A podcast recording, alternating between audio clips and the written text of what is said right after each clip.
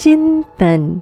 चिंतन कार्यक्रम के सभी श्रोताओं का मैं रचना मुकेश हार्दिक अभिनंदन करती हूँ। सुप्रभात। केरल में एक बड़ी फैक्ट्री का निर्माण हो रहा था और उस प्लांट को बनाने के दौरान एक बहुत बड़ी समस्या सामने आई। वो समस्या ये थी कि एक भारी भरकम मशीन को प्लांट में बने एक गहरे गड्ढे के तल में बैठाना था, लेकिन मशीन का भारी वज़न एक चुनौती बनकर उभरा। मशीन साइट पर तो आ गई, पर उसे तीस फिट गहरे गड्ढे में कैसे उतारा जाए, ये बहुत बड़ी समस्या बन गई थी। अगर ठीक से नहीं बैठाया गया तो फाउंडेशन और मशीन दोनों को बहुत नुकसान उठाना पड़ता। आपको बता दें कि ये वो समय था जब बहुत भारी वज़न उठाने वाली क्रेन हर जगह उपलब्ध नहीं थी। जो थी, वो अगर उठा भी लेती तो गहरे गड्ढे में उतारना उनके बस की बात नहीं थी।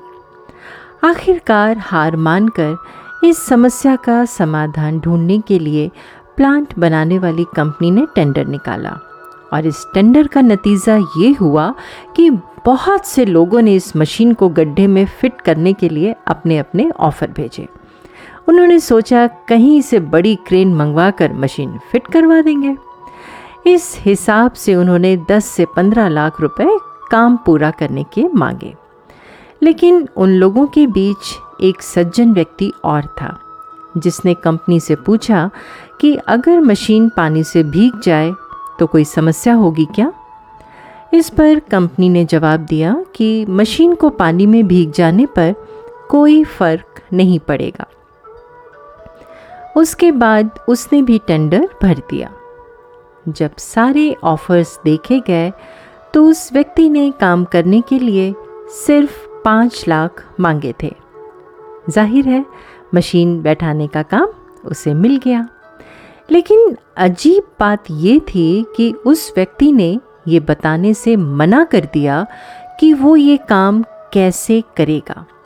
बस इतना बोला कि ये काम करने का हुनर और सही टीम उसके पास है। उसने कहा, कंपनी बस उसे तारीख और समय बताए कि किस दिन ये काम करना है। आखिर वो दिन आ ही गया। कंपनी का हर कर्मचारी, मैनेजर, यहाँ तक कि बॉस भी, और सभी लोग बहुत उत्सुक थे ये जानने के लिए कि वो आदमी ये काम करेगा कैसे। उसने तो साइट पर कोई तैयारी भी नहीं की थी। खैर, तय समय पर कई ट्रक उस साइट पर पहुँचने लगे। उन सभी ट्रकों में बर्फ़ लदी हुई थी। सभी ट्रकों की बर्फ़ को गड्ढे में भरना शुरू कर दिया। जब गड्ढा पूरी तरह से बर्फ़ से भर गया तो उन्होंने मशीन को खिसकाकर बर्फ़ की सिल्लियों के ऊपर लगा दिया।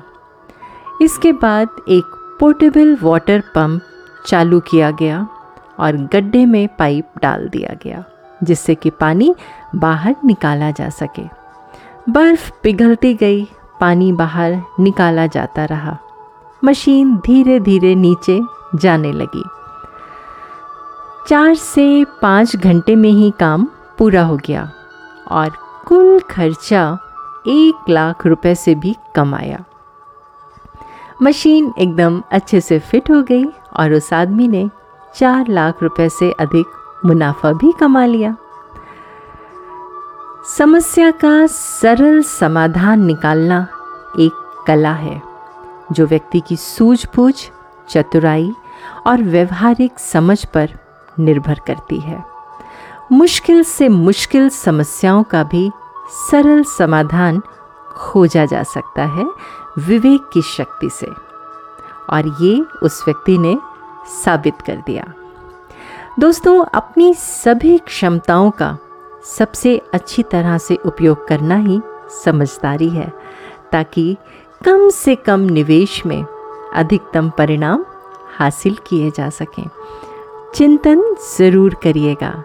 आपका दिन शुभ एवं मंगलमय हो।